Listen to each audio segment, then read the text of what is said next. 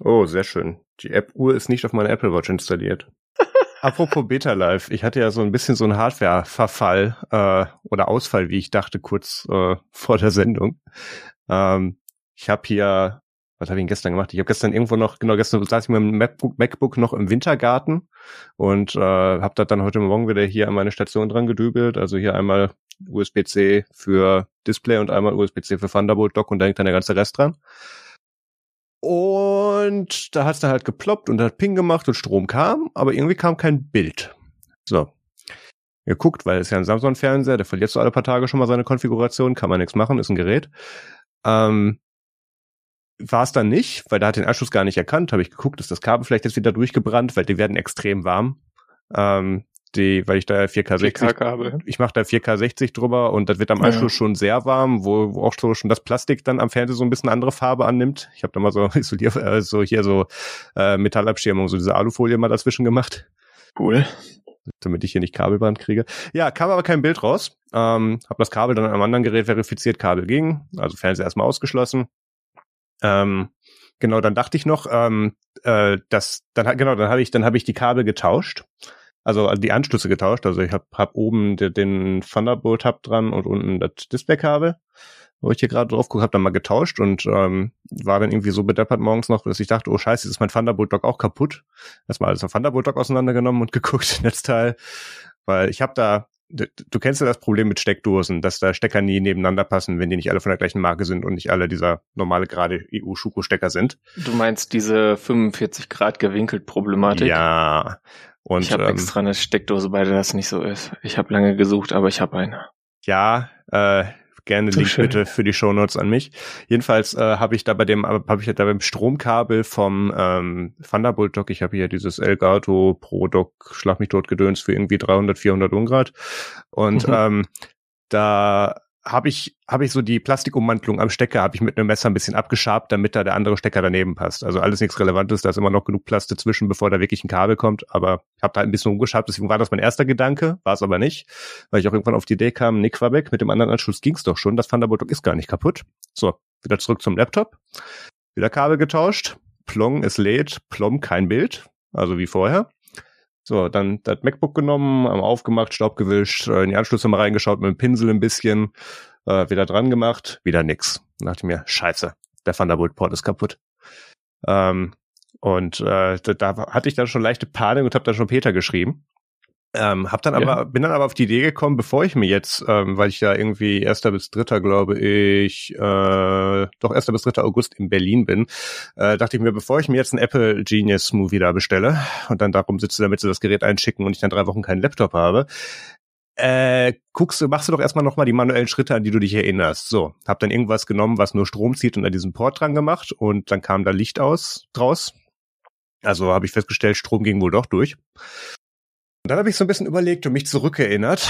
Ähm, der Grund, warum ich auf dem Betas bin, ist ja, weil äh, Frank Kadicek mich geinfluenced hat, als ich das letzte Mal in Berlin war.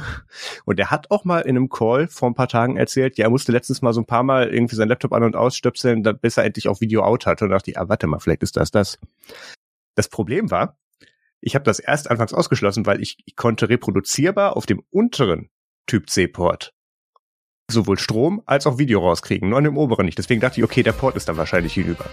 So, aber ich habe dann wirklich irgendwie noch 15 Mal ein- und ausgesteckt und irgendwann hat Plong gemacht und ich hatte Bild. Also, ja, Beta läuft, läuft super.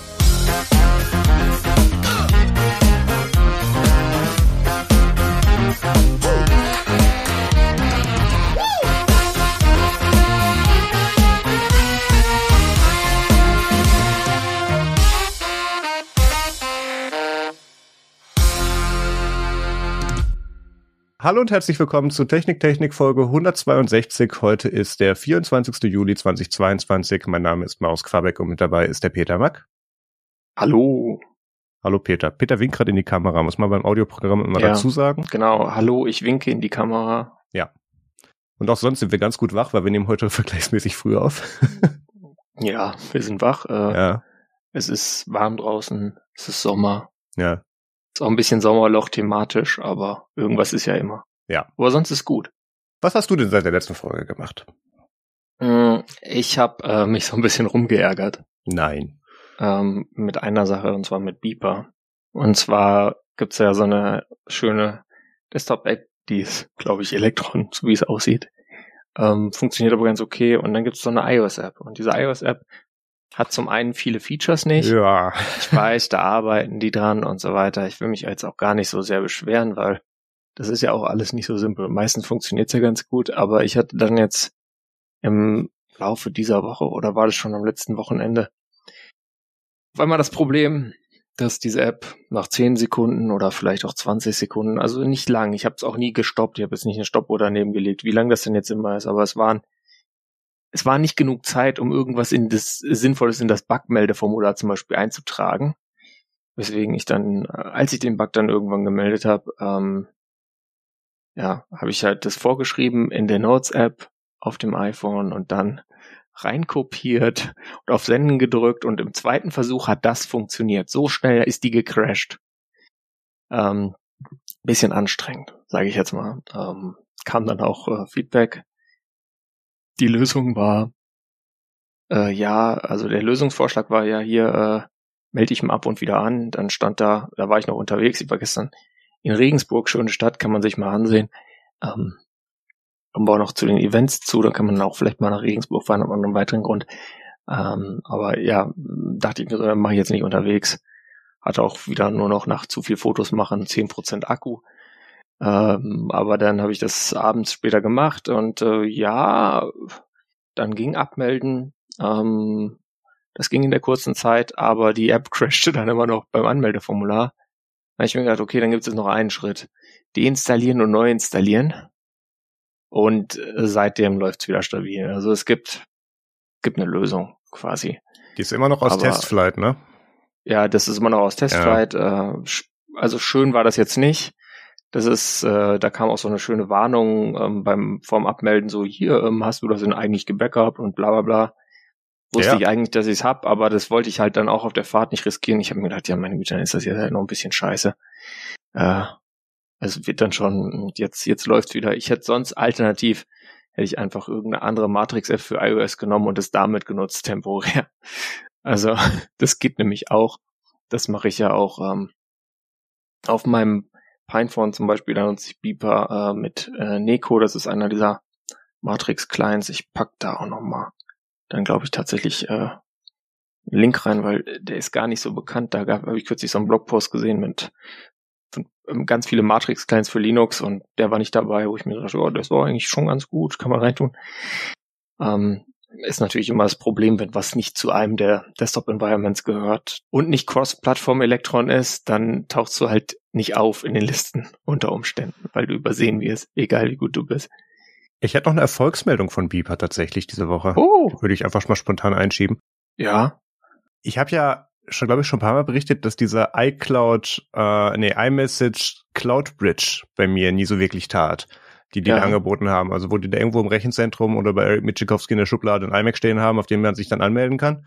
Und der bridge das dann nach Beeper drüber. Angeblich End-to-End. Da muss ich mal für den, äh, da habe ich tatsächlich äh, eine Anfrage offen, dass die mir das mal ganz technisch erklären sollen, damit ich das in den Host mit einarbeiten kann. Jedenfalls, ja. ähm, da tut endlich. Das hat bei mir ganz lange nicht und da hat immer überhaupt der Cloud frisch eingerichtet und läuft, aber sobald ich dann hier mal lokal die die äh, Mac-Endgeräte vom Netz genommen habe, ging dann nichts mehr durch. Also da hat dann immer noch die lokale Bridge verwendet. und jetzt geht's. Ähm, jetzt hat die Einrichtung endlich mal geklappt. Ähm, der, der Support ähm, war da auch stark hinterher. Der hat mich so alle paar Wochen mal angeschrieben, hey Marius, hast du das denn noch mal probiert? Äh, wollen wir das noch mal zusammen durchgehen? Hier ist ein Google Meets Link. Sag ich, nee, jetzt nicht. Ja. Ähm, ich teste das gerne mit euch, aber ich habe gerade keine Zeit und ja, jetzt tut. Also kann ich auch den Support zurückpfeifen. Das ist eine Erfolgsmeldung. Ja, das ist auf jeden Fall cool für alle, die die iMessage nutzen und dann irgendwie doch vielleicht mal nicht immer nur die Plattform nutzen. Ähm, was ja. Marius ja zutrifft. Ich persönlich bin bei iMessage nie richtig eingestiegen. Ich habe dafür jetzt was anderes, was jetzt total unrelated äh, meine meine Migration irgendwie so und meine meine Plattformunabhängigkeit ein bisschen blockiert und das ist Threema. Aber das ist ein äh, Topic für einen anderen Tag. Da reden wir jetzt nicht weiter drüber. Ähm, ja, ich habe äh, jedenfalls in der Zeit dann ähm, viel mit Neko, äh, irgendwie mit Marus kommuniziert, weil ich habe auf keinem Gerät mehr nennenswert. Ich glaube, auf meinem MacBook ist noch eine äh, Telegram-Apps drauf, sondern ich mache das jetzt alles über Piper. Und ähm, da habe ich dann einfach mein, mein Pinephone genommen jetzt mal wieder, weil an einem Morgen war das Librem 5 aus und ähm, ging auch nicht gleich wieder an. Es läuft wieder, keine Sorge, alles gut. Aber ich war mir so, ach komm, probierst du mal äh, Postmark oder das, äh, das neue Stable Release auf dem Pinephone. Das war da eh schon installiert, habe ich mal die SIM reingetan. Und ich muss sagen, die haben das echt ganz gut hinbekommen. Also man kann damit auf jeden Fall die ganze Zeit telefonieren. Man hat nicht dieses, ich hatte jetzt in, oh, wie viele Tage sind das jetzt? Fünf Tagen noch nicht einmal die Situation, dass sich das Ding irgendwie angemacht hat, nachdem es länger, äh, länger im Standby war und ähm, das äh, Modem, also das, der, der, der LTE-Teil kam nicht mehr hoch. Das läuft alles und ja, sonst ist es halt Postmarket OS, meine Güte. Es gibt auch so eine Kalender-App jetzt dabei. Kann man nutzen. Ich packe einen Link zum aktuellen Blogpost äh, 2206.1 rein, mit dem dann auch das Pinephone Pro von Postmarket OS Stable unterstützt wird als neues Feature. Dann habe ich noch ein bisschen mit Chromium-basierenden Webbrowsern gespielt. Ähm, um das Google Pixel 6 zurück von Graphene OS auf irgendwas anderes zu bekommen. Äh, auch so ein bisschen Beta-Live. Ich bin nämlich dann äh, in diesem Google-Installer habe ich auf einmal gesehen, Moment, ich muss mal hier die, die Screenshots nochmal öffnen. Also da, das ist halt, äh, da gibt's so eine schöne Webseite von Google. Ähm, auch da packe ich den äh, Link rein. Äh, Google Website Installer heißt nicht so, heißt Android Installer irgendwas. Äh, und da kann man dann also sein Gerät anschließen, dann äh, muss man Web-USB erlauben und hm, dann wird es erkannt quasi, wenn es jetzt im Fastboot-Modus ist oder ähm, wenn man ähm, hier Developer Mode und ADB enabled hat und äh, kann dann quasi einfach äh, eine Variante dafür auswählen. Da steht dann standardmäßig irgendwie so, ja, hier äh, Default Ver Verizon will man natürlich nicht, oder E, EMEA und APA Carriers und ich dachte so, hä, bin ich jetzt schon Europe, Middle East, Asia oder was bin ich hier? Carriers, ich wäre mit Default äh, gegangen, weil das klang mir am unverfänglichsten, weil wer will schon irgendein Carrier-Build? So aus Prinzip will man das ja nicht. Ähm, aber da gibt's auch so einen kleinen Button, da steht Select a different build und wenn du den klickst, dann äh, kannst du quasi gleich in die Beta reingehen. Also dann kannst du sagen, hier äh, steht da zum Beispiel Android 13 Preview Releases und dann Beta 4 und dann installiert er dir das. Ähm, wobei vorher, wenn man von Graphene weg will, ähm, gibt noch eine Sache, die ich dann schon erzählen wollte. Äh, da muss man vorher noch mal so einen Key rausholen, den man, also bei Graphene ist es ja so, du reloggst den Bootloader und also du installierst so einen Graphene Key und reloggst den Bootloader und diesen Key musst du wieder rausmachen, weil sonst hat das dann halt hinterher, zeigt es dir weiter komische Sachen im Bootloader an, wenn du dann wieder zurück auf Google bist. Und äh, da gibt es zwar einen Button im äh, Graphene Web Installer, ähm, aber der steht nämlich dann, äh, der heißt auch irgendwie Remove Custom Android Verified Boot Key. Aber äh, du musst halt vorher nochmal hochscrollen, um Unlock Bootloader auszuführen. Das steht nicht drin. Da war ich so ein bisschen, äh, äh, hello, dann war ich, war ich nochmal, bin ich nochmal da rein gebootet und dann äh, nochmal in den De Developer Settings da äh, hello, OEM, Unlock und so. Aber das war's nicht, aber dann der Button hat's getan. Ähm, das ist so, so ein kleiner Trick, falls man, ich meine, warum sollte man von Graphene OS weg wollen? Keine Ahnung. Äh, vielleicht um Betas auszuprobieren oder um äh, dann eine normale Version zu installieren, um das Gerät zu verkaufen, was ich später machen werde. Falls ich es jetzt noch schaffe, ein bisschen mit der Beta zu spielen, erzähle ich darüber beim nächsten Mal. Aber sonst äh, muss ich sagen, ähm, Android-ROMs installieren per Webseiten, mit einfach Buttons klicken. Ich möchte jetzt nicht sagen, das ist was, was äh, meine Mutter auch hinkriegen könnte. So weit ist es nicht, aber auch so, ja, so mittelbegabte, mittel-IT-begabte Arbeitsmenschen zum Beispiel, die ich so kenne, denen würde ich das zutrauen, dass sie das schaffen. Und äh, ist auf jeden Fall deutlich einfacher, als irgendwie zu sagen, ja, du nimmst einfach so ein Terminal und dann machst du einfach fast, diese, haust du diese 15 Fastboot-Commands rein und dann noch diese drei ADB-Commands. Äh, also da ist wirklich äh, Android äh, ROM-Installation mal äh, so, wie sie sein sollte. Ich habe damals auf dem Mobile World Congress in Barcelona, da wurde ich inter interviewt von einem von Engadget zu Magic Device Tool und dieses mit kann auch die Mutter bedienen ist ist ist eine sehr gefährliche Aussage, ähm, weil die haben wir damals auch im Marketingmaterial dann drin gehabt und ähm, der meinte, ja, das müsste er dann durchspielen mit ihr und der Artikel erschien dann nie. Von daher weiß ich nicht, ob das so gut war.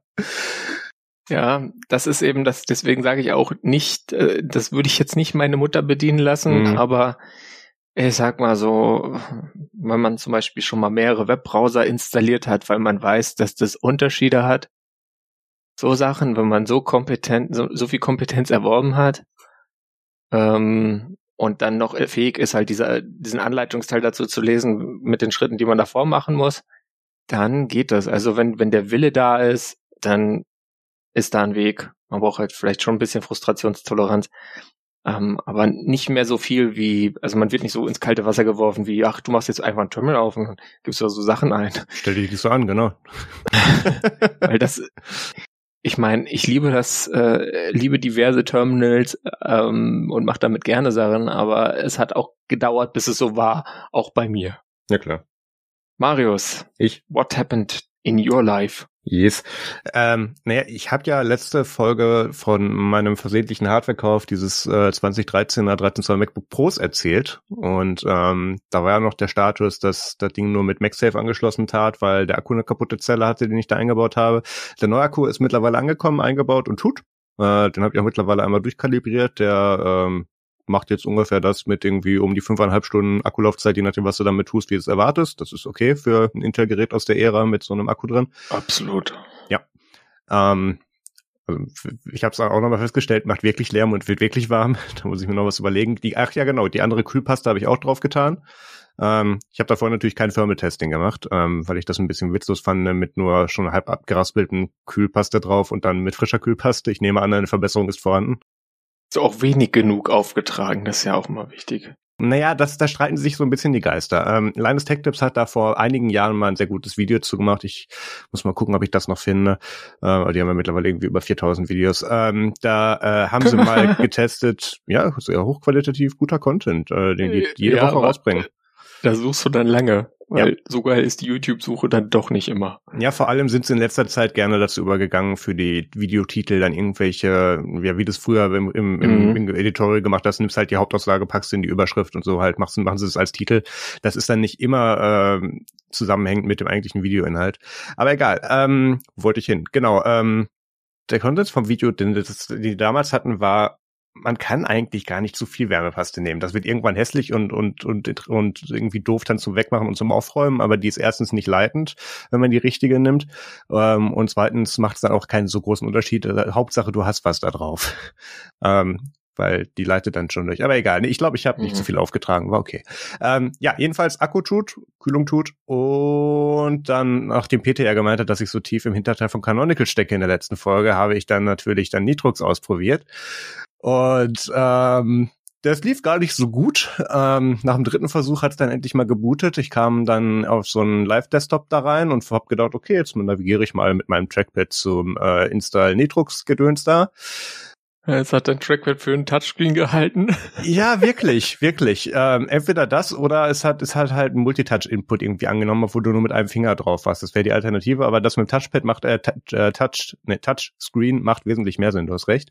Ähm, ja, ging nicht. Ich kam da nicht hin und dann äh, war meine Geduld auch irgendwann schon am Ende. Ich kam auch über keine der der der Metatasten in irgendein System raus, wo ich das mit der Tastatur hätte machen können und so. Und ich kam da auch nicht mit Tab irgendwie hin. Und dann habe ich das Ding wieder zugeklappt und was anderes drauf gemacht. Das war mein Ausflug zu Nitrux, Peter. Schön, dass wir es versucht haben. Hast du jetzt äh, Gentoo drauf? Dann? Ja, ich hast du nicht mitgekriegt. Ich habe ich hab die Gentoo Challenge jetzt ja jetzt, die habe ich jetzt da damit abgeschlossen. Hat nur keiner gesehen. Nee, ähm, noch noch nicht, noch nicht.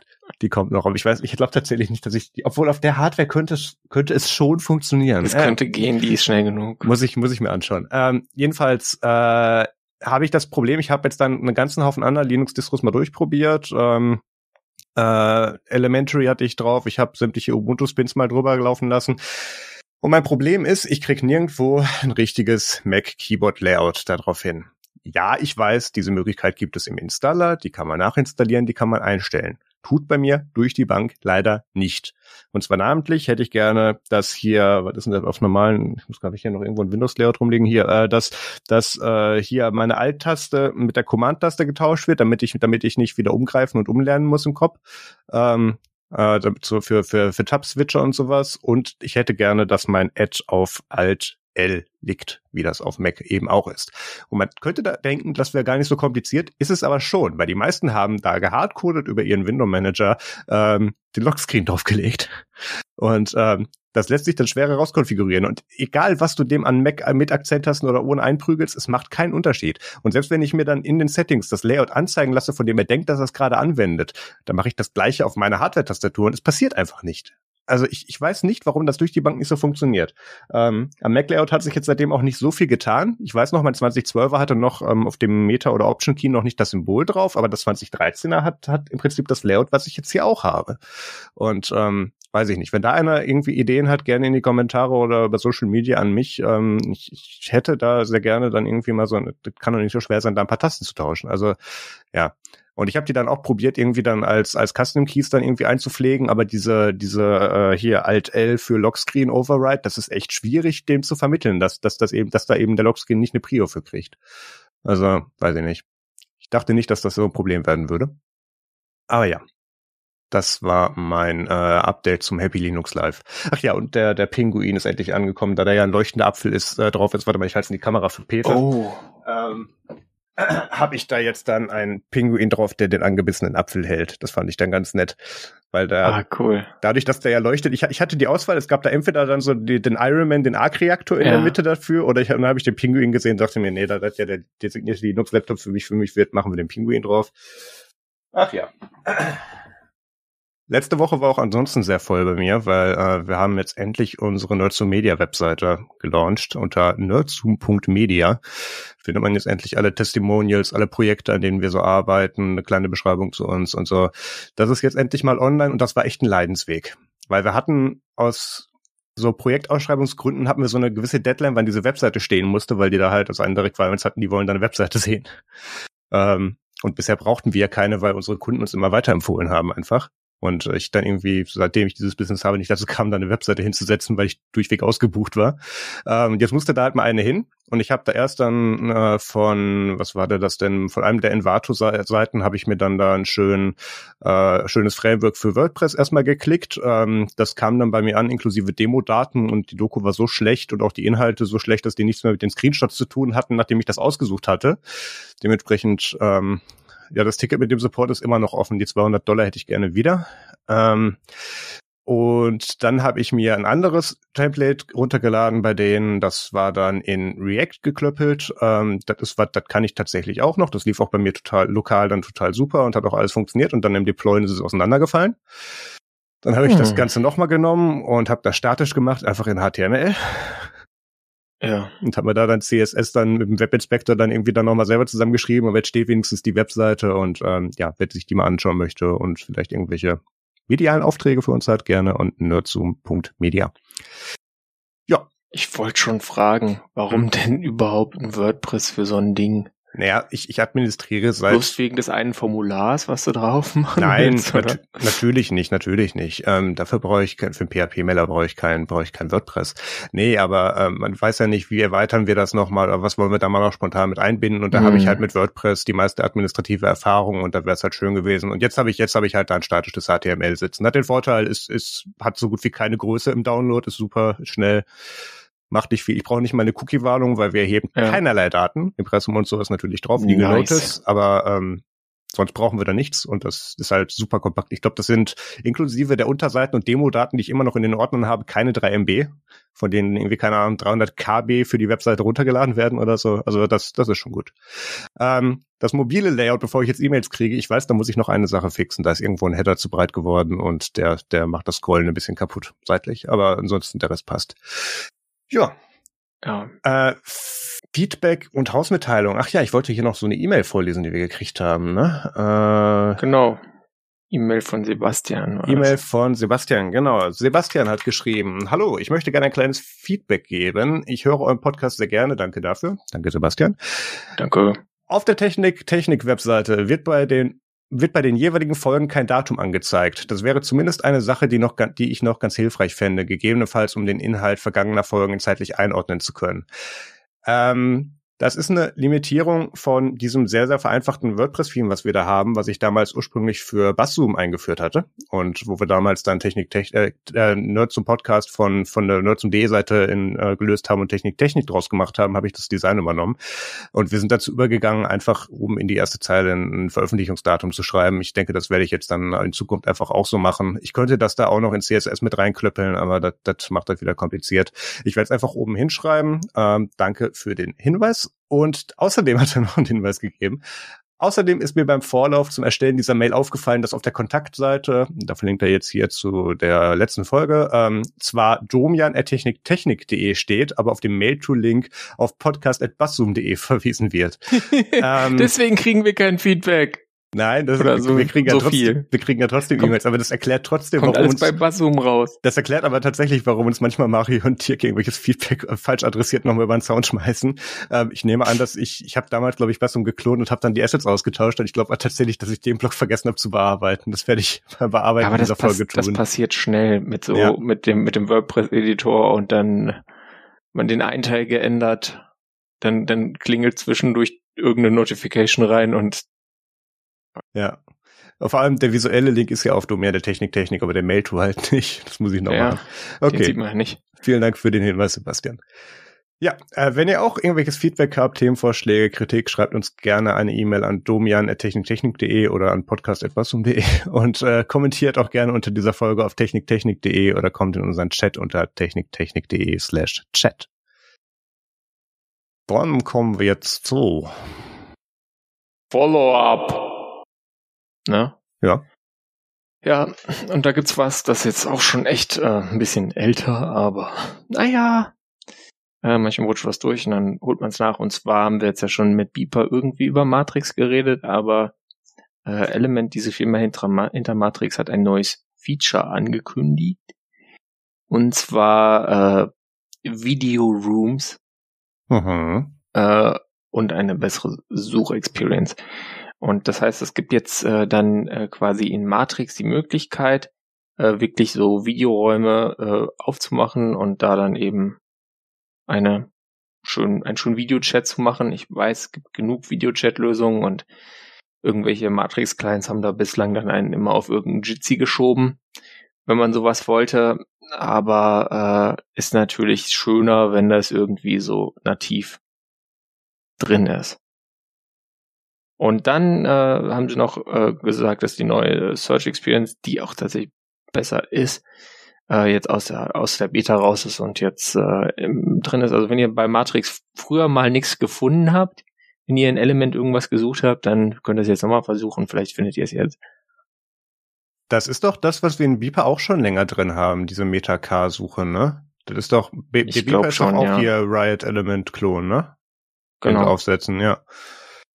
Das sieht mir optisch ähnlich aus. Ähm, was ich bei den Videochats interessant fand, war, dass die ja mehr so als Breakout Rooms gedacht sind und da auch, also sobald du da reinjoinst, jeder hat alle Rechte das finde ich, ein, das, das finde ich ein bisschen, ja, nicht weit genug gedacht, weil selbst bei, bei Nextcloud Talk, wenn wir das so machen, wir machen ja wöchentlich unsere, unsere Company-Meetings da drin. Stell dir vor, alle irgendwie 70 bis 100 Leute da drin haben gleichzeitig Rede und, und Senderechte für alles. Das, ähm, das ist ganz schrecklich. Da, da wird vorher festgelegt, wer möchte was präsentieren und die kriegen dann Moderatorenrechte. Ähm, das, das so ein Feature in der Art scheint hier bei Element anscheinend komplett noch zu fehlen, aber sie schreiben auch, dass hier noch viel im Aufbau ist und dass sie jetzt hier von Jitsi und so auch einiges gelernt haben und das jetzt hier noch ausbauen wollen. Ähm, genau. Liest sich für mich so ein bisschen, als hätten sie die Public Beta ein bisschen früh gestartet, aber okay, können wir mal gucken, was da noch naja, kommt. Ich weiß nicht, für eine Beta, äh, es, es geht ja auch erstmal darum, funktioniert der Krempel überhaupt äh, ja. in verschiedenen Edge Cases und dann äh, kannst du dann ja beliebig hochskalieren, dass man da mehr Features will als das, was sie jetzt da drin haben. Da stimme ich dir vollkommen zu, aber du musst irgendwo anfangen und. Ja, für mich liest es sich so, als hätten sie bereits angefangen und wollen das jetzt so rausbringen, aber. Ja, ja, das kann ja auch sein, dass es dann das erste Stadium ist, was sie rausbringen, aber ja. das ist halt dann für kleinere Gruppen und für die, für die 70 Leute wirst du es, glaube ich, dann auch wahrscheinlich nicht unbedingt nutzen wollen, weil wer weiß, wie gut das skaliert. Ja.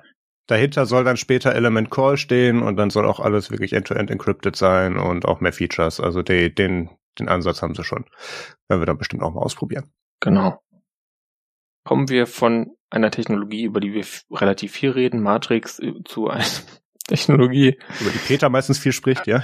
Äh, äh, über die ich vielleicht viel rede, aber nicht in diesem Zusammenhang. Und zwar Wayland, ja. Wayland ist schon, das ist dieses, damit dieses alte X11 endlich mal sterben gehen kann, weil es, ihr wisst schon, also man kann X11 natürlich noch super nutzen, aber wenn man sich mal anguckt, was da noch dran entwickelt wird, da sind jetzt nicht mehr so viele Eyeballs drauf und das macht so äh, das Potenzial, dass da plötzlich mal irgendwie so ein interessanter Zero, Zero Day kommt, äh, wird, wird dadurch immer größer.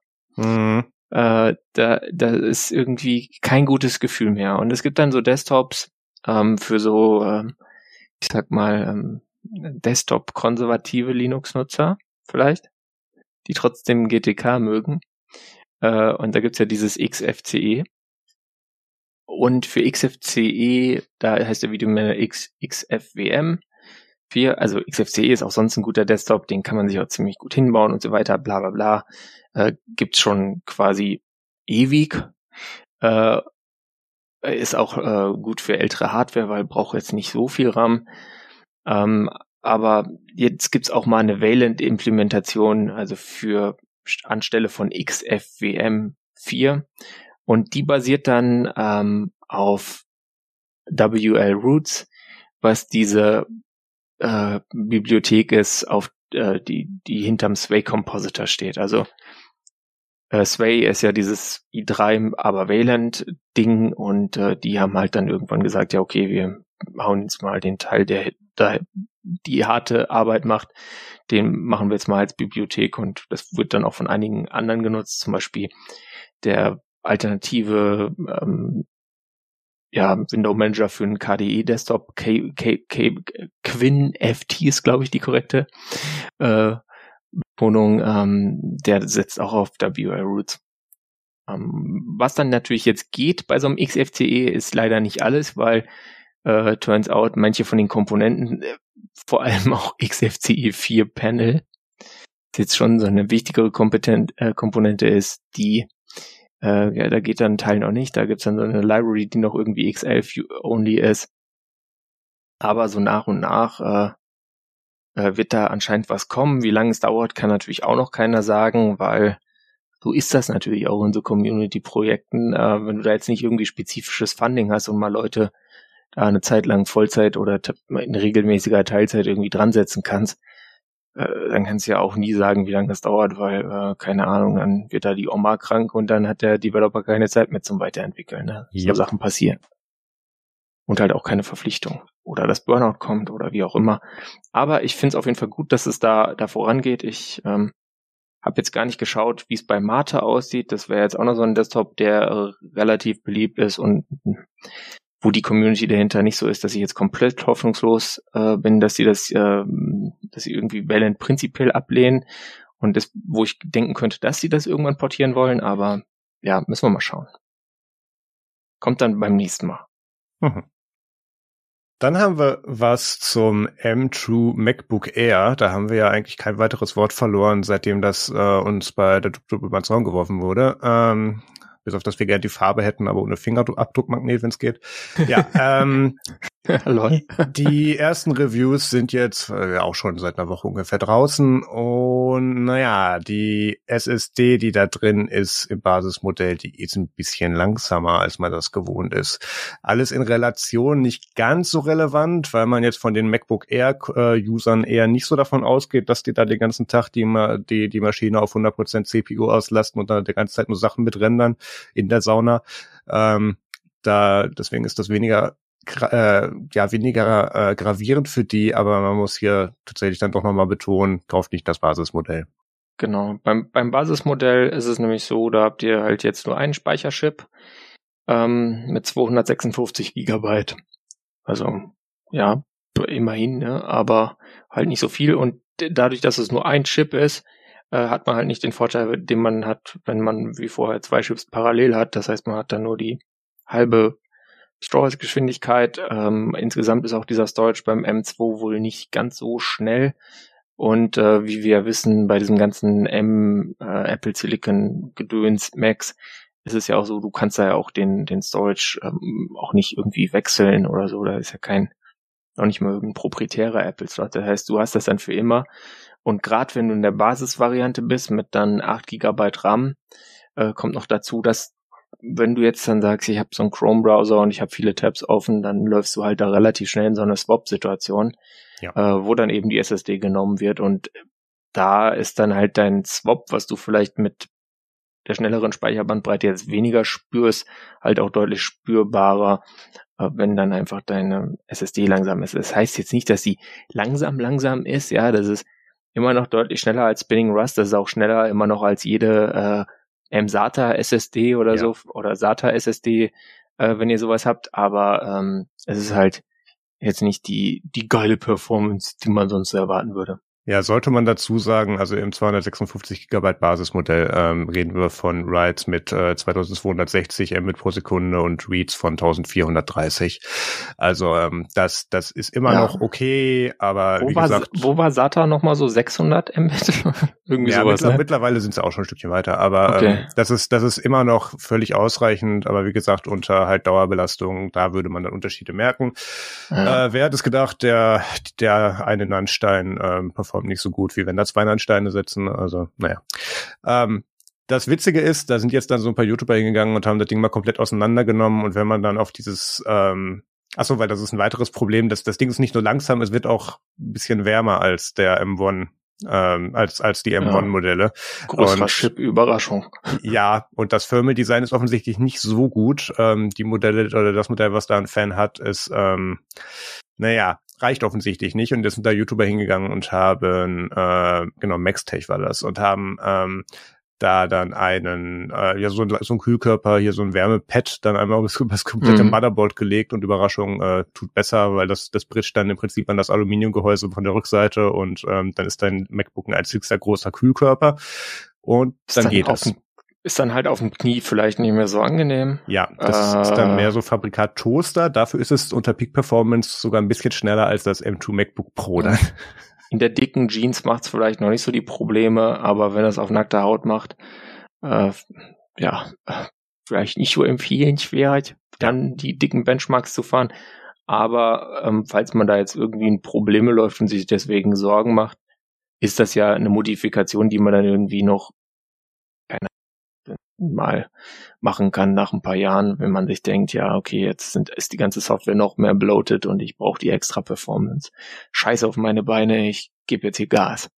Ja, äh, PSA ähm, mit der Modifikation tut ihr theoretisch die Garantie verlieren. Ähm, allerdings musst ihr ja. wirklich nur die Rückseite abnehmen, Kabel ein kleines Stückchen äh, hoch, hochziehen und darunter das Wärmepad legen. Also das könnte man auch eigentlich recht unbemerkt rückgängig machen. Aber naja, sollte man dann wissen, ah, wenn man das Klebstoff. macht. Welcher Von Ach ja, stimmt, stimmt, weil da ist ja, da ist ja noch zwar noch so, so ein Metallgerümpel oben drüber, mhm. aber das, das leitet keine Wärme ab, das ist nur im Weg. ja. Das müsste dann raus. Das stimmt, das merkt man dann schon. Ja, dann nevermind. Dann macht das vielleicht nicht, wenn ihr auf die Garantie euch irgendwann berufen wollt. Ansonsten, ja, macht halt. Aber aber nach, nach Garantieablauf ist ja wurscht dann. Ne? Also dann einfach ist, kein, dann ist egal, genau. Kein Apple Care buchen, dann ist das eh ziemlich schnell vorbei. Ja. Ihr könnt ah. machen, was ihr wollt. Ja. Ähm, Peter, kaufst du dir jetzt das Mac Studio endlich? Ähm, du meinst bloß, weil da jetzt Asahi Linux drauf läuft? Möglicherweise. Ähm, nee, ich fahre leider dieses Jahr in Urlaub. Das erlaubt hm. der Kontostand dann nicht mehr. Aber äh, gute Überleitung, die ich fast nicht gecheckt habe. Ähm, kommt jetzt noch was, oder? es gibt einen neuen Progress Report von äh, Hector Martin und dem Asahi Linux Team. Die haben nämlich jetzt zum Juli ein neues Release rausgebracht, mit welchem der Mac Studio unterstützt wird, ähm, der halt den M1 Ultra hat, also dieser zwei M1 Macs aneinander gedengelt. Äh, und es wird auch natürlich M2 unterstützt. Also diese neuen äh, MacBooks, das MacBook Air M2 und das MacBook Pro M2 äh, könnt ihr jetzt dann auch äh, versuchen, Asahi Linux drauf zu tun. Zudem gibt's Fortschritte beim Bluetooth-Support, was natürlich auch ähm, ganz wichtig ist für eine, aber Achtung, das Nebeneinander von WLAN und Bluetooth auf dem 2,4 Gigahertz Band, also wenn ihr Legacy WLANs nutzt, sage ich jetzt mal, äh, das ist noch nicht so ausreichend konfiguriert. Da könnte es zu Problemen kommen. Ähm, ob die dann bei euch auftreten, ich, ich würde es einfach ausprobieren. Meine Güte, sieht man dann, ne? Merkt man dann schon, wenn er nicht klappt. Mehr als kaputt sein kann es ja nicht. Nimmt ja halt kein ähm, WLAN, sondern LoRaWAN. Steht doch nicht so an. Äh, ja, genau. LoRaWAN für Datenübertragung. Ja. Im Haushalt. Ja. Ja. Kann man machen, muss man aber nicht. Nee, ähm, jedenfalls äh, gab es auch so einen 12 Stunden Bring-Up-Marathon für den M2 und ähm, das ist halt wirklich was ganz, es kommen halt immer ganz interessante Details raus äh, darüber, wie Apple denn Sachen macht bei diesen Geräten. Äh, wenn halt äh, die, die Asai Linux Leute versuchen, das zu reverse engineeren. Und zwar kam dann raus, oh, äh, irgendwas ist mit dem Keyboard komisch. Äh, und turns out, Apple hat da ähm, das, was vorher in einem separaten Chip war äh, fürs Trackpad, einfach mal schön ins Dings, ins in den SoC integriert. Deswegen braucht man dann da jetzt auf einmal einen äh, Treiber mit über 1000 Zeilen, damit da was funktioniert.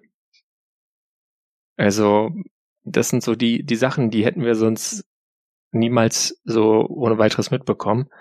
Und auch deswegen lohnt sich das, selbst wenn man jetzt Asahi Linux nicht äh, direkt nutzen möchte, würde ich auf jeden Fall dieses äh, die Release Notes von ähm, Hector da total als äh, Lesetipp empfehlen. Da steht auch noch mehr, drin und was, was jetzt die Limitationen beim M2 sind, aber ich glaube, ähm, so, solange wir noch nicht jetzt Mails an domian.techniktechnik.de bekommen, dass ihr das unbedingt wissen wollt, weil ihr jetzt schon 15 M2 MacBooks da liegen habt und die alle mit Linux betreiben wollt, ähm, kürzen wir es dann hier mal ab und fangen mit dem Thema an, was, äh, was ist für vielleicht ein älteres MacBook, was da nicht mehr unterstützt wird. Und zwar ähm, ist jetzt dieses Chrome OS Flex, über das wir schon mal gesprochen hatten, ähm, was quasi Chrome OS, aber halt für irgendwelche Geräte, die eigentlich mit Windows oder Mac OS oder naja, prinzipiell auch mit, mit Linux verkauft wurden. Ähm, ist also nicht nur für Chromebooks, sondern halt auch für andere Geräte. Das ist jetzt äh, soweit fertig und für den produktiven Einsatz freigegeben. Ja, ist recht interessant auch kommuniziert in dem Pressrelease. Ähm, äh, Google hat hier direkt Ransomware-Angriff als Business-Chance verkauft, ähm, weil die Nordic Choice Hotels Kette anscheinend ähm, äh, zuletzt Datenreichtum hatten mit so einer Ransomware. Und äh, da äh, ein PR-Menschen aus Kalifornien da gehabt, der dann gemeint hat, hey, ich hab da sowas, habt ihr mal kurz Zeit? Und haben dann da irgendwie 2000 Rechner mit Chrome OS äh, Flex dann bepflanzt und damit waren sie dann sehr schnell wieder lauffähig. Ähm, kann man so machen. Ich nehme an, dass die nichts anderes außer ein Webinterface zum Einbuchen brauchten und vielleicht einen lokalen Kalender. Damit könnte das wohl funktionieren. Gerade ähm, wenn, wenn jetzt ein Unternehmen eh Google Apps nutzt, aber irgendwie noch Windows-Klienten da rumstehen hat, ist das ja. natürlich schon was, was, mach, was du gut machen kannst. Und äh, wenn du dir anschaust, wie so SAP und ähnliche Softwares heute funktionieren, äh, auch in dem ganzen Software-as-a-Service-Bereich, da ist ja ganz viel, also 90 Prozent bei dem Webbrowser. Ja, definitiv. Ähm, und Google führt jetzt hier auch mehr als 295 äh, Geräte als zertifiziert an, aber die Entwickler rufen auch dazu auf, das sollte auch auf so ziemlich jeder anderen x86 Hardware gehen aus den letzten irgendwie 10, 15 Jahren. Macht das da mal drauf, probiert das aus. Mhm. Und ist ja auch genau der Scope, ältere abgehangene Hardware, die jetzt nicht mehr unbedingt OS-Updates kriegt oder auch nicht mehr so schnell läuft. Da könnte man da mal so ein Chrome OS Flex drüber legen und dann ähm, ja, läuft das wieder ein bisschen performanter und gibt der Hardware vielleicht noch ein paar Jahre. Äh, ich habe leider kein Gerät, auf dem ich das ausprobieren kann, gerade da, oder? Dein Linux MacBook. Mein Linux ist MacBook. Ist ja auch okay, weil es ist ja oh Gott. Äh, Linux-Kernel. Ah, ja. Ah, ja, E-Mails bitte an peter.nerdzoom.de. Nein. Ähm, Ja, ich nee. finde es schön, dass äh, Chrome OS ja. Flex hier raus ist. Hatten die nicht auch irgendwas mit mit Steam, dass die da irgendwie die Steam Runtime irgendwie auch drauf porten wollten? War da nicht mm, irgendwas? Das war auf Chromebooks. Ach, das war Chromebooks. Man muss da ja. immer unterscheiden. Also Chrome ja. OS Flex ist da nicht immer so erste Klasse. Also nee, gar ähm, nicht. steht jetzt im Artikel nicht drin, aber zum Beispiel diese schöne Android Runtime, die Chrome OS so hat, ist da wohl auch nicht drin. Ja, wohl rein patchbar, aber nicht dabei. Genau. Ja, also nicht standardmäßig bei. Du kannst natürlich, du, also irgendwelche, um es mit unserem ehemaligen Bundesinnenminister zu sagen, irgendwelche Hacker werden immer irgendwas hacken können. Aber äh, wenn es nicht dabei ist, dann ähm, ist das für viele Leute halt so, okay, geht nicht. Das sind Künstler, die stehen morgens auf und malen ihre Bilder. Nee, das war nochmal ein anderer. Ähm, das, ja, ähm, ich muss mal, ich, ich muss mal gucken, weil mich interessiert das echt, was die da aus diesem Chrome OS Flex jetzt machen. Weil zum, zum einen, was haben wir denen denn damals nochmal vorgeworfen, als wir das besprochen haben? Ja, ich meine, es gibt ja schon, also da hat Microsoft natürlich mit Windows 11 und der äh, irgendwie dann doch künstlich wirkenden Hardwarebegrenzung, dass sie halt alles, äh, was ich glaube siebte Intel-Generation und älter ist, äh, also alles, was vor 2018 war, einfach nicht reingelassen haben. Mhm. Haben die ja schon da irgendwie einen Markt und eine Lücke geschaffen. Ähm, und wenn du dir anschaust, wie Apple momentan ältere MacBooks rausschmeißt, was natürlich auch an der äh, Apple Silicon Transition liegt, Klar. Äh, und da manche Geräte dann einfach nur irgendwie fünf Jahre Update, also Release-Unterstützung in Security-Updates ja hoffentlich noch ein bisschen länger, ähm, dann äh, gibt's da durchaus eine Lücke und ähm, Google hat halt eine starke Marke. Ähm, seien wir ehrlich, ganz viel, was wir machen, findet im Web statt. Wenn du so einen PC mal hast, auf dem du kein Internet hast, äh, da, da, da langweilst du dich echt erstmal zu Tod und musst dich total wieder dran gewöhnen, wie das ist, ohne Internet zu arbeiten. Ja. Weil du irgendwie sonst doch irgendwie die Hälfte der Zeit im Browser verdaddelst, sei es für irgendwelche sogenannten Recherchezwecke. Und ähm, da haben die eine Lücke gefunden. Und da gingen die jetzt halt rein. Ähm, das Produkt hatten sie ja eh quasi schon gekauft. Die haben ja diese, es gab ja, wie hieß denn das? Ja, das haben wir beim letzten Mal erzählt. Sucht die Folge raus, da habe ich das gesagt, wie das hieß. Ähm, die haben auf jeden Fall eine Firma gekauft, die hatten so ein Produkt Chrome OS auf PCs zu installieren. Ach so, ja. Und jetzt bringen die das halt selber. Und ähm, ja, ich würde dann schon selbst, äh, ehrlich gesagt, nur Ubuntu diesen Chrome OS Flex vorziehen, aber äh, wenn ihr jetzt dann da irgendwie die, die Oma zu Hause habt und die hat sich wieder ein Office-Makro reingezogen und jetzt Ransomware, dann macht ihr halt danach Chrome OS Flex drauf, dann habt ihr da Ruhe. Für ja. immer. Jetzt hat Peter mit der Überleitung schon angefangen. Ich wollte eigentlich das von vorhin aufgreifen mit, wer auch Markt und Lücken schafft, ist die Firma Microsoft. Ähm, Microsoft hatte ja vor einer Zeit lang angekündigt, dass sie jetzt hier VBA-Makros in, ähm, in Office-Produkten zurückrollen wollen, beziehungsweise per Default äh, disablen wollen. Und dann haben sie das Update wieder zurückgerollt, mit dass sie da jetzt nochmal die Usability anpassen wollten und dann jetzt aber wieder ausgerollt. Und tatsächlich blieb es dabei, dass die jetzt die VBA-Makros in, in hier Excel, Word und so weiter standardmäßig deaktiviert sind. Sie haben nur noch mal am Messaging ein bisschen gefeilt. Ähm, warum ist das eigentlich was Gutes? Ähm, Office-Produkte äh, nehmen den Großteil sämtlicher Businesses ein und sind deswegen ein beliebtes Angriffsziel, was man sehr gut mit Makros ähm, aufarbeiten kann. Und ähm, die User sind darauf trainiert, in diesen drei Excel-Dokumenten, die diese ganze Firma und diesen ganzen Laden am Laufen halten, ähm, einfach alles auf Enablen zu klicken, weil sonst Sachen nicht funktionieren. Ja. Ähm, übrigens sehr guter Vortrag von Linus Neumann auf dem, ich glaube, 35C3 Hirnehacken. Ähm, hat er diese Patterns auch nochmal erklärt. Ähm, ich glaube, da haben wir letzte, da haben wir in der letzten Folge sowas von eingespielt.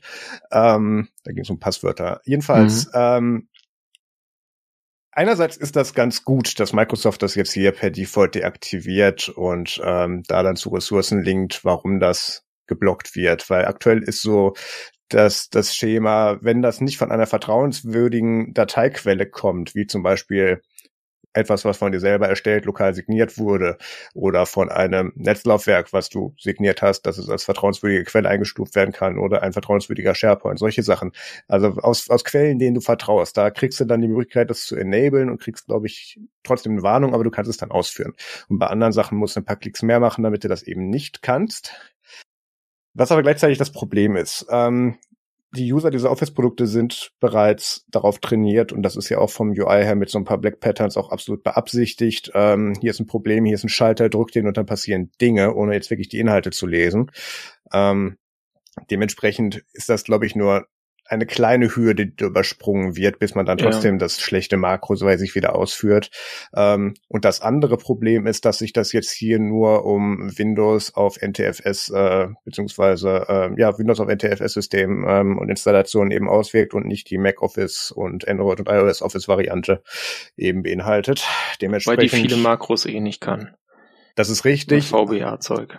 Das ist richtig. Das Problem ist, wenn du diese Hybridflotte fährst und dann auch mhm. Office auf iOS oder Android hast und dann das nur abspeicherst und dann in deinen SharePoint reinlegst und du als vertrauenswürdiger Herkunft oder als Quelle dann da auftauchst, kannst der mhm. nächste dann wieder ausführen. Das ist, das ist dann der nächste Schritt, wo du es dir dann wieder reinholst.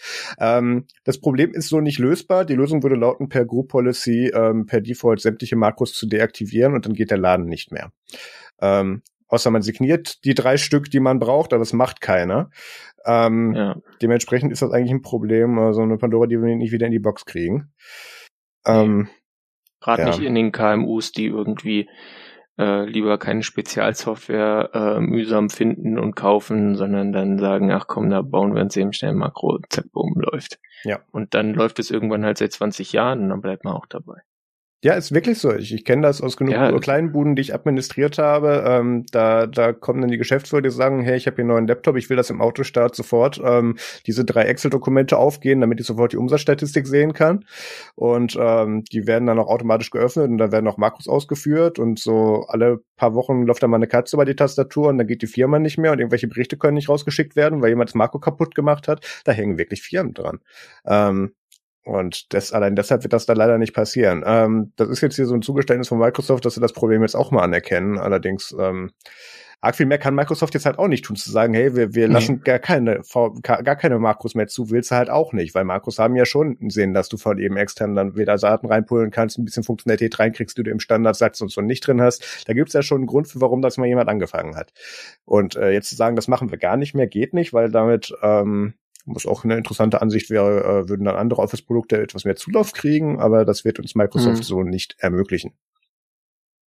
Naja. Und bei denen gäbe es dann auch wieder Sicherheitsrisiken. Also in dem LibreOffice habe ich ja dann Python äh, zum Beispiel als Makrosprache und naja, das ist dann halt auch nicht wirklich confinebar. Dann kommt es noch aus dem Microsoft ja. Store und dann, ja, haben wir letzte Woche. Ja. ja.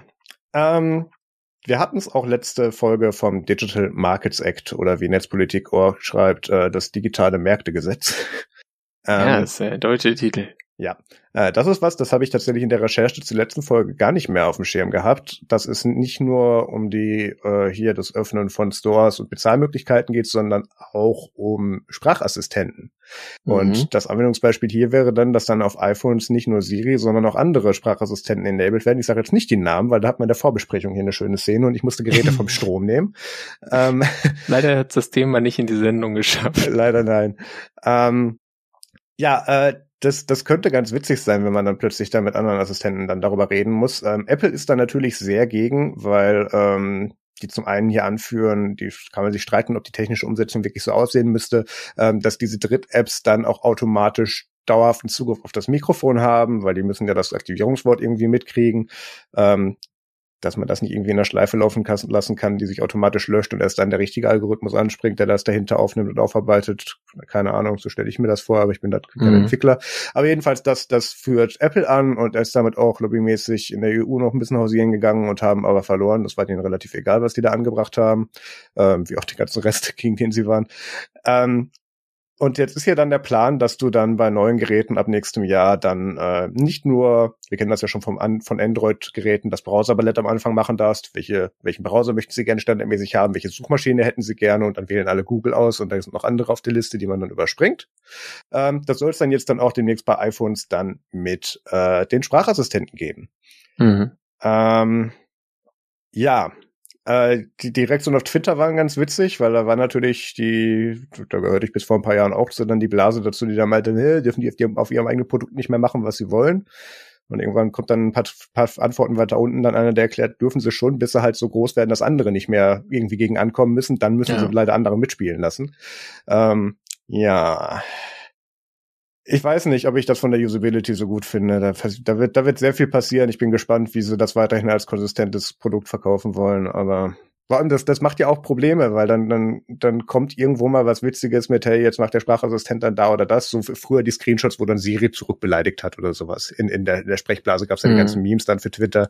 Und ähm, das wird dann natürlich mit der Marke iPhone und Apple verbunden. Kann ich schon verstehen, dass die das nicht haben wollen. Ja, ja, also für mich ist eigentlich die Hauptfrage ähm, Bixby for iOS when, beziehungsweise Minecraft for iOS when. Ja, ja, per Default. Das fände ich wiederum witzig. Ich würde, ich, ich habe mir noch meine ja. Meinung, wir machen das. Ein Open Source Sprachassistenten mal portieren. Das wäre doch, wäre doch echt cool. Dann kann der Minecraft dir die Timer nicht richtig einstellen statt Siri. What are beans? Jetzt haben wir was fürs, jetzt haben wir was fürs Bonus. Warte mal, hier Aufschreiben. Das hatten wir, glaube ich, noch nicht im Bonus. Äh, das hatten wir irgendwann bei Oder wenn dann lange nicht mehr. What are beans? Ja, können wir mal reinmachen. Ja, gucken wir mal, was da passiert. Ah, gut, schön. Äh, bleiben wir bei Apple. Ja, aber andere Kategorie. Mhm. Nämlich Technik, Technik, Bastelspaß. Mhm. Ähm, und zwar zwei Word-Artikel, das heißt, es wird nicht so hart technisch. Ähm, sage ich jetzt mal. Uh. uh, burn. Ähm, das eine ist, äh, ihr habt ja vielleicht diese, diese, erinnert ihr euch noch an diese USB-C iPhone-Mod? Mhm. Ja, und der Typ, der das gemacht hat, der hat sich, hat dann das natürlich gehabt und dann hat er sich gedacht, ja, scheiße, ey, muss ich immer so ein dummes Lightning-Kabel rumtragen, damit ich meine blöden AirPods laden kann und hat jetzt äh, quasi äh, ein AirPods USB-C Projekt gemacht und das auch ordentlich dokumentiert. Äh, man kann sich die äh, Sematics, also die, die Schaltkreise quasi äh, für diese USB-C, PCB und das AirPods Case äh, auch auf GitHub runterladen und äh, sogar ähm, ja vielleicht wird man die kaufen können die äh, Modifizierkets und dann kann man quasi sein iPod, äh, AirPod Ladecase quasi äh, schön USB-zifieren, um es mal so zu sagen. Ja, man sollte dazu sagen, dass du, dass da nicht mehr viel Original AirPod Case äh, mit drin bleibt, weil du nee. musst im Prinzip das Case auseinandersägen, weil die nicht so zum Öffnen gedacht ist und nimmst dann ja. den oberen Teil raus und switcht dann eben das Board so ein bisschen und machst das dann in 3D gedrucktes wieder rein. Ähm, ist schon ein bisschen heftig. Ich weiß jetzt nicht, ob mir das den Aufwand so viel wert wäre. Allerdings, da hatten wir in der Vorbesprechung noch einen interessanten Punkt gefunden. Ähm, ich hätte ja eigentlich viel lieber, da, seitdem die ganzen AirPod Cases auch wireless laden können, dass die doofen iPhones endlich Reverse Wireless Charging enablen. Die Technik ist seit äh, mittlerweile zwei oder drei Generationen iPhones drin äh, wo wir uns damals gefreut haben, endlich können wir die Apple Watch damit laden. Nee, es muss immer noch dieser dumme Puck von denen sein und nicht irgendein anderes Qi-Charging-Gerät. Es gibt wohl immer so, so, ein paar Leute, die das mit Qi-Chargern hingekriegt haben, aber dann auch immer nur so kurz und dann sagt irgendwann, hey, nicht autorisiertes Zubehör, ich höre mal auf zu laden, ist dann nicht so geil. Mittlerweile können mhm. meine, kann, ich kann mit meinem Galaxy Z Fold 3 meine Schuhe aufladen. Wir haben das Level an Unsinnigkeit erreicht. Kann bitte dieses iPhone einfach mal die AirPods aufladen oder eine Uhr, wenn man sie drauflegt? Das kann doch nicht so schwer sein. Also. Ja, ich habe auch schon im in irgendeinem Linux-Phone bezogenen äh, Reddit ähm, Subreddit mal ein Thread gesehen, wo einer gefragt hat, ja, also äh, ich kann ja nur ein Linux-Phone kaufen, wenn das dann auch Reverse Wireless Charging kann, weil sonst, also mache ich das nicht. Wo ich mir auch so dachte, ja, okay, komm, komm 2000 40 wieder. Ja. Ja, aber ich kann schon nachvollziehen, warum das ein Faktor ist. In der Zeit, wo ich irgendwie hier meine Review-Zeiten habe, wenn ich hier wieder im Android-Cycle rumhänge, ähm, das ist, weil da bin ich dann meistens mit einer Galaxy Watch unterwegs und die kommt dann eben auf das Z Fold 3 drauf und dann lädt die da. Dann macht die meistens sogar automatisch, weil die das mittlerweile aushandeln können, softwareseitig. Ähm, und dann schleppe ich kein weiteres Ladegerät mit mir rum. Und selbst wenn das dann USB-C ist, ich muss dann diesen dummen Puck für die Uhr nicht mehr mitschleppen. Ich packe dann einfach da hinten drauf und dann ist das in einer halben Stunde auch wieder für den Tag benutzbar. Also ähm, das, äh, und der Grund, den wir uns ausgemalt haben, warum Apple das nicht enabled, ist, weil sie damit weiterhin dann schöne Ladegeräte verkaufen kann und Ladepucks. Und ähm, das ja. halte ich, wenn ich so drüber nachdenke, gar nicht so unwahrscheinlich. Allerdings, ähm, hier, wenn ihr dann mit euren äh, aufgehackten ähm, AirPods-Cases dann irgendwie rumsteht und die nicht mehr mhm. zusammenfallen, äh, 400 ähm, durch den äh, digitalen Märkte, nee, was war das? Wie hat's denn das Politik auch genannt? Digitales Märktegesetz. Ja, ähm, müssen die Dinger ja demnächst dann auch per USB-C kommen, von daher wartet einfach noch ein bisschen oder hackt euch ja. die Dinger auf. Sind so Geräte da auch drin? Das ist so. Hm. Äh, Müssen wir mal sehen. Will naja, ich jetzt nochmal nachlesen naja, wollen. Das, das Ding ist, das Ding ist ja, also sobald, sobald der letzte Stein fällt, was das iPhone ist, ähm, wird ja dann für anderes Zubehör weiterhin auf Lightning bestehen, so ein bisschen unsinnig. Wir werden dann noch so ein paar Generationen brauchen, bis sie dann bei den Trackpads und bei den Magic Keyboards ähm, die, die, die Lightning-Varianten ausphasen, aber da ist ja auch genug Platz drin. Ja, aber das, das, das machen der, der wir aber nur aus Umweltschutzgründen, damit natürlich. die Leute noch eine Weiterverwendung für die Lightning-Cable haben, die sie rumliegen. Ja, da, da, da können wir dann die Argumentation umdrehen. Das wird noch witzig. Ach schön. ja, nächster Wirtsartikel. Ja, und zwar, ähm, gut, betrifft jetzt, glaube ich, auch eher wenige Leute, aber angenommen, ihr habt ein Steam Deck, ja. Marius, Marius hat ein Steam Deck. Ja. Äh, und da gibt's ja zwei verschiedene Lüfter. Ja. Es gibt einen von Delta und es gibt einen von Huajing. äh, und sagen wir mal so, äh, ich habe Delta-Lüfter äh, Anfang der 2000er dadurch kennengelernt, dass es immer hieß, Delta-Fans, also die machen dieses Ding schon echt schön kalt, aber die sind auch sacklaut, ja. Und genauso ist es beim äh, Steam Deck auch. Und vor allem ist das dann auch noch einer, der so ein hohes pfeifendes Weingeräusch macht quasi. Äh, und dann eben nicht so schön, weil es nervt dann halt schon. Klar, kannst Kopfhörer aufsetzen, wenn die gutes Noise Cancelling machen, hörst dann vielleicht irgendwann den Lüfter nicht mehr, aber dann gehst halt allen anderen auf den Nerven, die sich vielleicht in dem gleichen Raum auf, aufhalten und dann kriegst du am Ende noch im Zug irgendwie auf die Mütze, wer weiß. Peter ist wieder Bahn gefahren, wenn man es nicht gemerkt hat. Und äh, es gibt Leute, die haben Erfolg gehabt, irgendwie dann ihr Ding äh, an, an Valve zurückzuschicken und dann haben sie eins zurückbekommen mit einem leisen Lüfter, aber ist auch nicht bei allen der Fall gewesen. Und für den Fall kann man jetzt dann bei iFixit äh, so ein Wah-Jing-Fan kaufen und den quasi äh, ins Steam Deck einbauen. Ist ein bisschen auch involviert, muss man äh, schrauben und so, aber sah jetzt, also verglichen zu den AirPods ist es easy. Auf, auf Reddit, ja, verglichen zu den AirPods ist das wirklich easy. Ähm, auf Reddit gab es da schöne Verschwörungstheorien zu, ähm, dass das jetzt nur hier gemacht wurde mit den zwei verschiedenen Fans, damit ähm, iFixit ihr, ihr Austauschprogramm launchen kann, weil das Ding ja so auf Reparierbarkeit mit ausgelegt ist. Ähm, würde ich tendenziell für unwahrscheinlich halten und das eher auf die Supply Chain Issues nee. schieben, dass halt von zwei Quellen diese Fans sourcen mussten und das eine war halt nicht so gut wie das andere. Ähm, und Valve hat da ja dann auch mit diesem System-Update in so ein Setting nachgeliefert, mit dem man dann einfach die Drehzahl ein bisschen runtertakten konnte, dann war das nicht so anstrengend, dieses, diese Neues, die man da gekriegt hat. War aber natürlich fürs Kühlen keine so gute Lösung. Ähm, ja, den kann man jetzt austauschen damit. Äh, ich weiß auch tatsächlich, Dalton Durst hat ja seine zurückgeschickt und sein, sein Steam Deck und hat das dann ausgetauscht gekriegt mit einem Fan, der dann eben nicht mehr den Lärm macht. Also der hat dann wahrscheinlich auch den richtigen drin. Äh, und meins äh, kam Gott sei Dank mit einem funktionierenden Fan. Also ja, gut. Kann man jetzt machen. Äh, hey, Reparierbarkeit, yay, Teile verfügbar. Ähm, hey, ja. Oh, uh. So ungefähr sollte das sein. Weniger laut, mehr, mehr gut. Gut. Wir haben eine neue Kategorie erfunden, weil Peter mir mit seinen unsäglichen Singleboard-Computern jede Woche äh, auf die Nerven geht und wir die irgendwie anarbeiten müssen. Deswegen hat er jetzt eine Kategorie dafür gekriegt. Peter, wie heißt die? Sinnlose Singleboard-Computer mit Peter! Ah, ja, endlich eine Kategorie, bei der ich auch dann tatsächlich äh, unersetzlich bin. Äh, wobei, naja, wer weiß, äh, wie, wie ersatzwürdig Marius die halten würde. Offensichtlich vielleicht nicht so sehr. ähm, fangen wir jetzt mal kurz an mit zwei äh, Dingern, die diesen neuen äh, heißen Scheiß-Chip von Rockchip drin haben, den RK3588 oder 3588, ne? Ähm, und da gibt's einmal einen von, also beides, beides Boards von so bekannten äh, Billo-Singleboard-Herstellern. Das eine ist Banana Pie.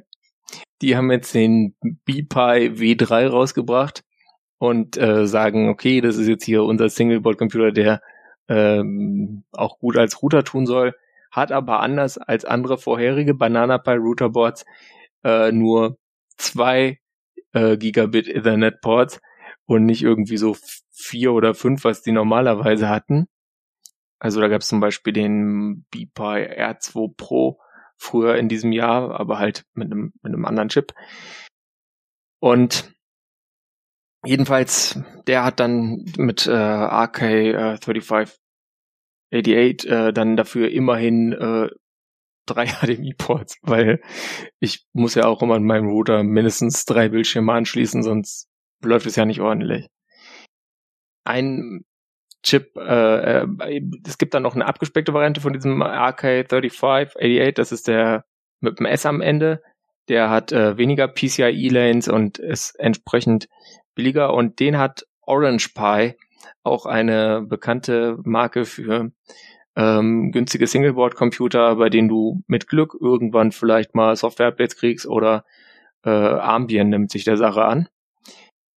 Oder andere Distributionen. Ähm, Meistens Ambien. Die bringen da was raus. Äh, das ist jetzt mehr so von der Größe deutlich kleiner. Das ist so grob Raspberry Pi Formfaktor, also diese sogenannte Checkkartengröße. Ähm, ist aber jetzt nicht der, der exakte Raspberry Pi Formfaktor, also Gehäuse-Recycling wird da nicht funktionieren. Hat auch äh, weniger äh, GPIO-Pins und so weiter, aber ist vielleicht trotzdem ganz interessant und auch wenn jetzt noch kein äh, Preis äh, bekannt gegeben ist, äh, ist Orange Pi äh, potenziell immer ziemlich günstig gewesen.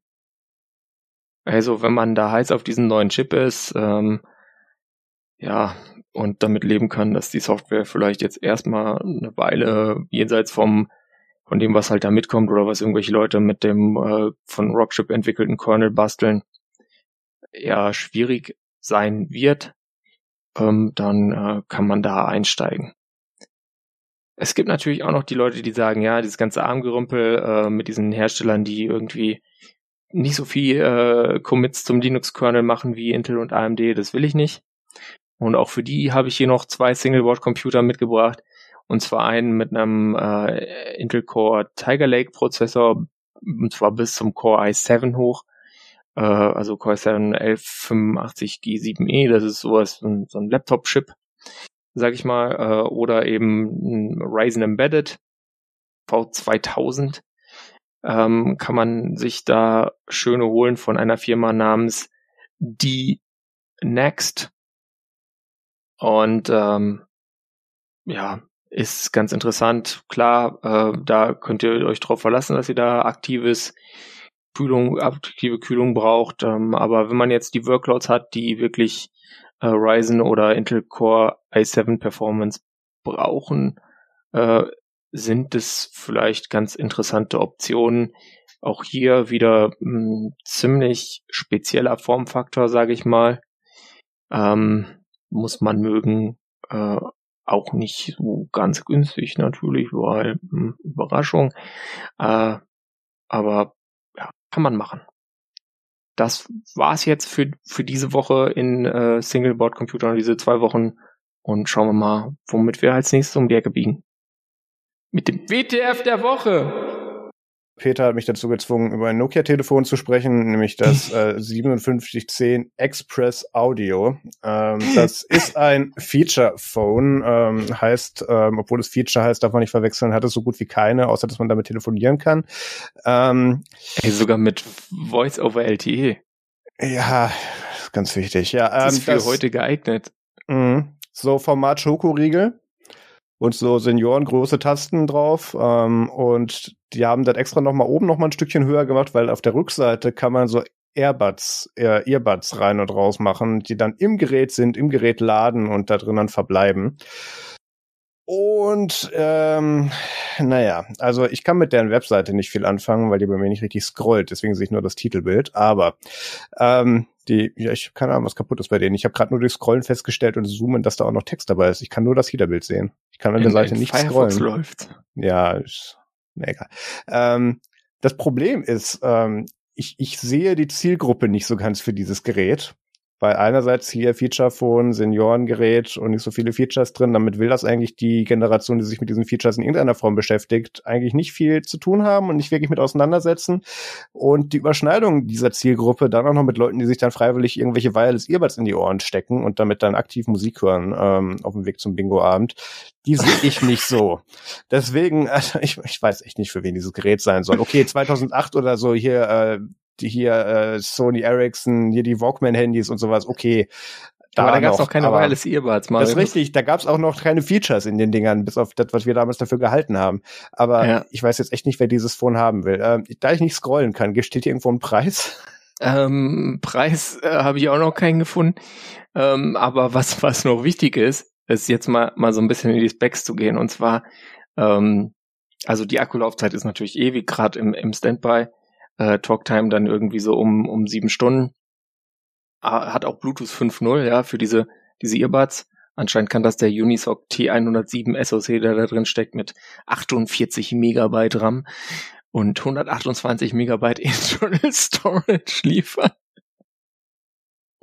Ähm, leider gibt es dann andere Teile an den Specs, die ähm, bedauerlich rückständiger sind. Ich meine, wenn das läuft mit 48 Megabyte RAM, okay, ja.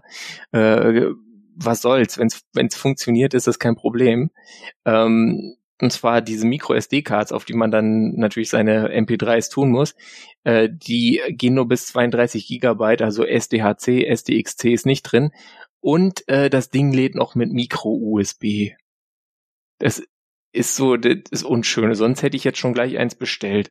Mhm, ganz läuft bestimmt Replika drauf. Ganz kurz zu den ähm, zu den SD-Karten. Ähm, Nein, S30 Plus, Marius, S30 Plus. Wir haben doch drüber gesprochen. Mhm. Da läuft S30 Plus drauf. Ja, ich weiß. Nee, ich meine zu den SD-Karten, ähm, die haben das halt nur für bis zu 32 Gigabyte SD-Karten zertifizieren lassen. Das hat in der Regel nicht viel zu bedeuten. In der Regel gehen dann auch Karten, die größer sind. Also ähm, ah, bei, bei so bei so Basis-Specs wäre ich mir da nicht so sicher. Bei einem Android-Telefon stimme ich dir vollkommen zu. Aber ich meine, das Ding hat 48 Megabyte RAM. Wer weiß, ob das so viel Speicher über vergewaltigt, äh, verwaltigt kriegt. Das könnte tatsächlich eine OS-Limitierung sein, du hast recht, wenn ich so drüber nachdenke. Ja, aber ihr sollt das Gerät ja eh nicht kaufen, weil es hat ja auch kein 5G. Ja, aber 4G und, und Voice over LTE.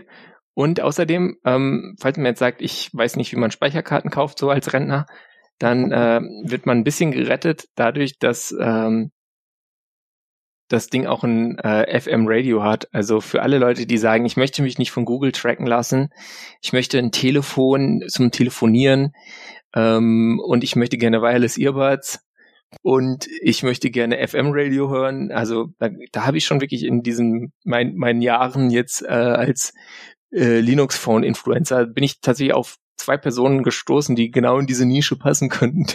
Das wäre dieses Scheißgerät was wäre. Weißt du ja, was du zum Geburtstag kriegst von mir, ne? Hoffentlich nicht dieses Ding. Und die Tasse. Glaub's mir. Okay. Oh, die Tasse finde ich gut. Ja. Ach Gott. Aber das war's zu dem Ding. Nächstes Thema äh, Review kommt dann bei keinem von uns auf YouTube. Richtig. Ähm, aber jetzt kommt mit zu was anderem und zwar zu den Events. Ja, wir haben wieder welche. Ja, und zwar schon wieder was vom TCC. Und sie haben jetzt nicht schon den Kongress fürs äh, nächste Jahr angekündigt, äh, sondern ähm, was eigentlich viel niceres und zwar äh, Tag der offenen Hackerspaces oder Hackspaces. Ähm, und da könnt ihr euch sogar, dann haben wir auch verlinkt, so eine Karte anschauen. Dann ist das auch nicht so kompliziert. Dann könnt ihr gucken, was ist bei euch jetzt so individuell der nächste Hackerspace. Da sind so ein paar drauf. Ähm, zum Beispiel jetzt bei Marius am nächsten äh, wäre äh, Toppoint e.V. in Kiel oder wahlweise der Computer Club Itzehoe und äh, der No Break Space in Lübeck. Also äh, bisschen viel für einen Tag vielleicht, aber 9-Euro-Ticket macht, macht möglich. Das gilt ja da auch noch am, das ist nämlich wichtig, den, den Tag noch zu nennen. Am 27. August ist das. Was ist das eigentlich für ein Wochentag? Gar nicht nachgeguckt. Steht hier auch nicht. Äh, der 27. August wäre ein Samstag. Ein Samstag, ja, ist doch perfekt. Dann kann man da am Samstag hinfahren und sich mal den Hackspace in der Nähe anschauen. Der ähm, Hackspace Jena, äh, unsere Kollegen von dort nehmen auch teil tatsächlich. Genau. Und der ist aber und nur von 13 Uhr bis 23.42 Uhr geöffnet, ganz wichtig. Ja, um 23.43 Uhr ist zu spät. Genau. Das ist ja klar.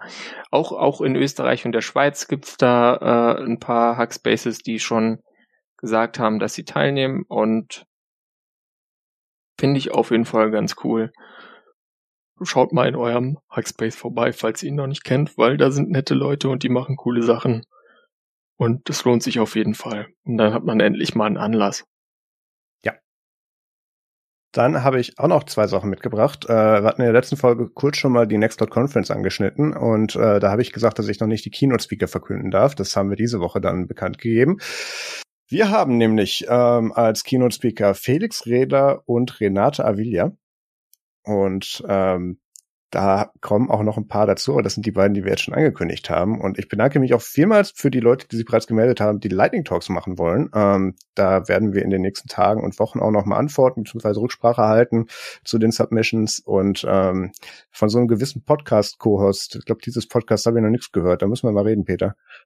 Ja, machen wir nach der Sendung. Okay, gut. Ja, also nochmal ähm, unsere Nextcloud Conference. Ähm, äh, wann war es denn? 1. und 2. Oktober in Berlin, genau. Jo, ähm, genau. Dann bin ich vertraglich dazu verpflichtet, auch nochmal das Fedicamp zu erwähnen. Äh, das hatten wir schon ein paar Mal angesprochen, ähm, mit dem schönen Untertitel Treffen des Fediversum am Arsch der Heide. Finde ich immer noch gut. Ähm, findet immer noch statt am, äh, was war's denn jetzt hier nächstes? Nee, 4. bis 8. August, genau. Das die Woche, wenn ich aus Berlin wiederkomme. Äh, Tobi hat mich da irgendwie zu bequatscht. Ich werde da dann irgendwie Freitag auf Samstag, werde ich da auch mal vorbeigucken. Vielleicht mache ich was zu Nextcloud, muss ich mal noch schauen. Jo, jo. Äh, unter der schönen URL fedi.camp. Was es alles für Domains gibt. Ich bin ja echt froh, dass ich mir einen richtigen Firmennamen ausgesucht habe für nerdzoom.media als Adresse. Hatten wir mal Glück mit. Nicht nerdzoom.camp? Nerdzoom.camp, nee, noch, noch nicht. Das machen wir dann. Wir, wir bringen Pavillon mit fürs nächste Chaos Camp, aber ähm, mhm. jetzt noch nicht. Das ist dann, wenn es wirtschaftlich so gut äh, läuft, dass man den Wohnwagen umziehen muss. Gehe ich, geh ich dann auf Podcast-Tour, wir checken. Egal. Äh, kommen wir jetzt zum nächsten Segment und zwar zum MFG Musik, Film, Game Tipp. Und da erfolge, äh, äh, empfehle ich jetzt erstmal einen anderen Podcast.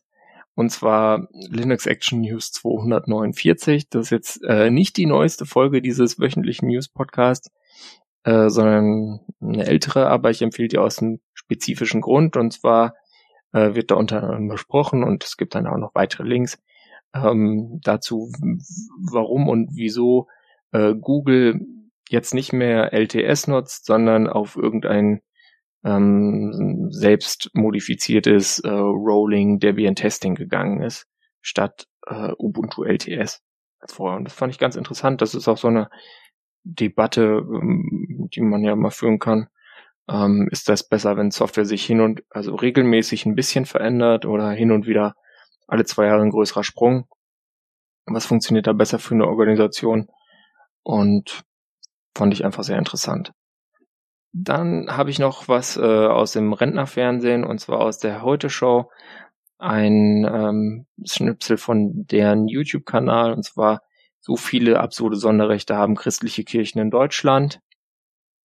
Ähm, da ist jetzt nichts Neues drin, wenn man sich mit dem Thema mal beschäftigt hat, aber vielleicht auch ein ganz netter Reminder, weil äh, ja, auch wenn ihr keine Kirchensteuer zahlt, zahlt ihr für Sachen, die Kirchen machen.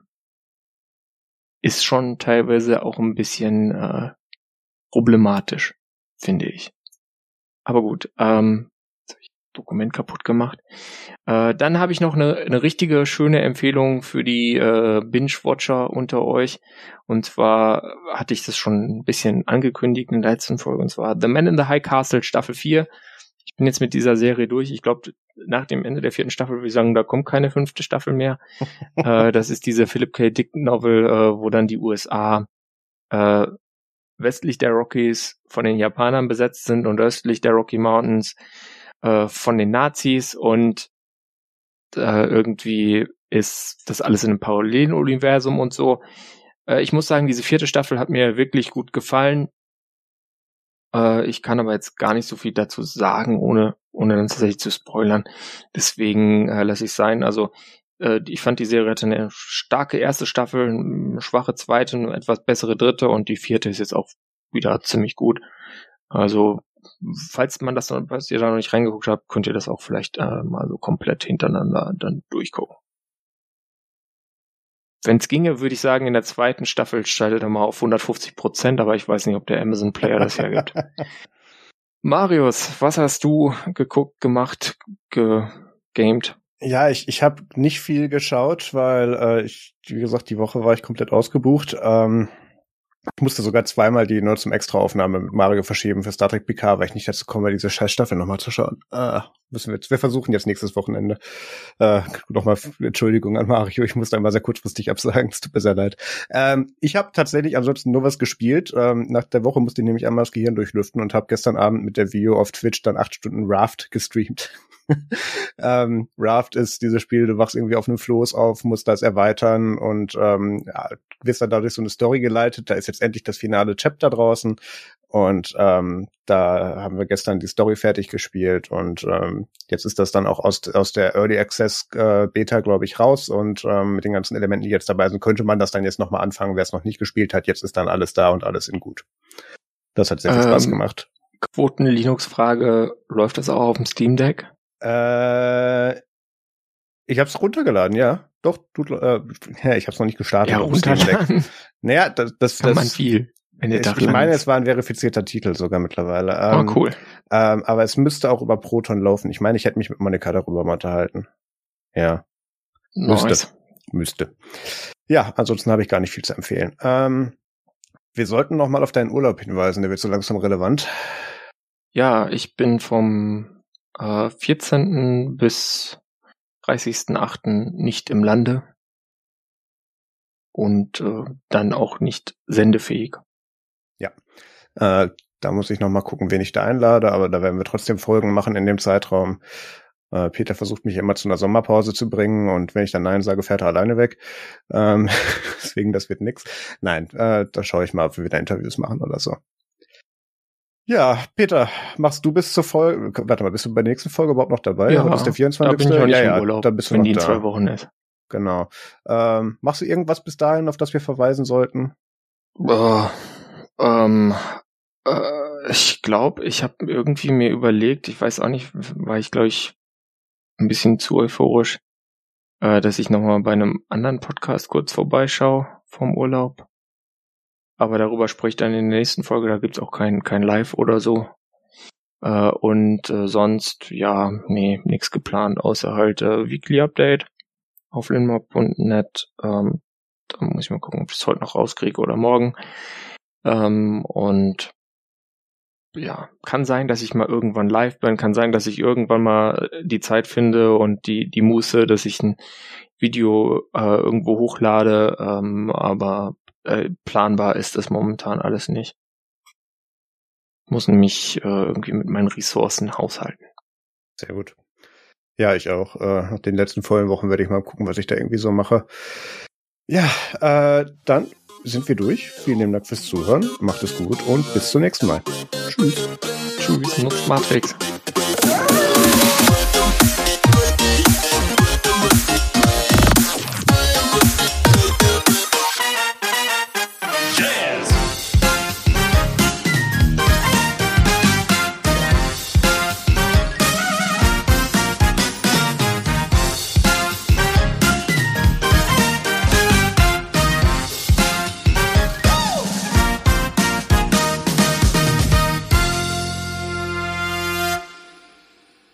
Hey Mycroft, what are beans? Beans serving size 130g, total calories 132, fat calories 4%, daily value caret asterisk, total fat 433 mg, 1%, saturated fat 61 mg, 0%, trans fat, cholesterol 0g, 0%, sodium 264 mg, 11%, total carbohydrates 25 Mycroft, g, shut up. 8%, dietary fiber 7g, Mycroft. 27%, Shut up. sugar 1g, protein 8g, Mycroft. 15%, I've heard enough about beans. 2%, vitamin C 5%, calcium 5%, iron 14%, thiamine 14%, riboflavin Enough 6%, about beans. niacin 3%, vitamin B6 8%, folate 9%, phosphorus 10%, magnesium 12%, zinc 5%, Mycroft. asterisk percent daily values are based on Mycroft. 2,000 calorie Shut diet, up. averaged over different types of prepared meat. Oh, that's better. He's still talking?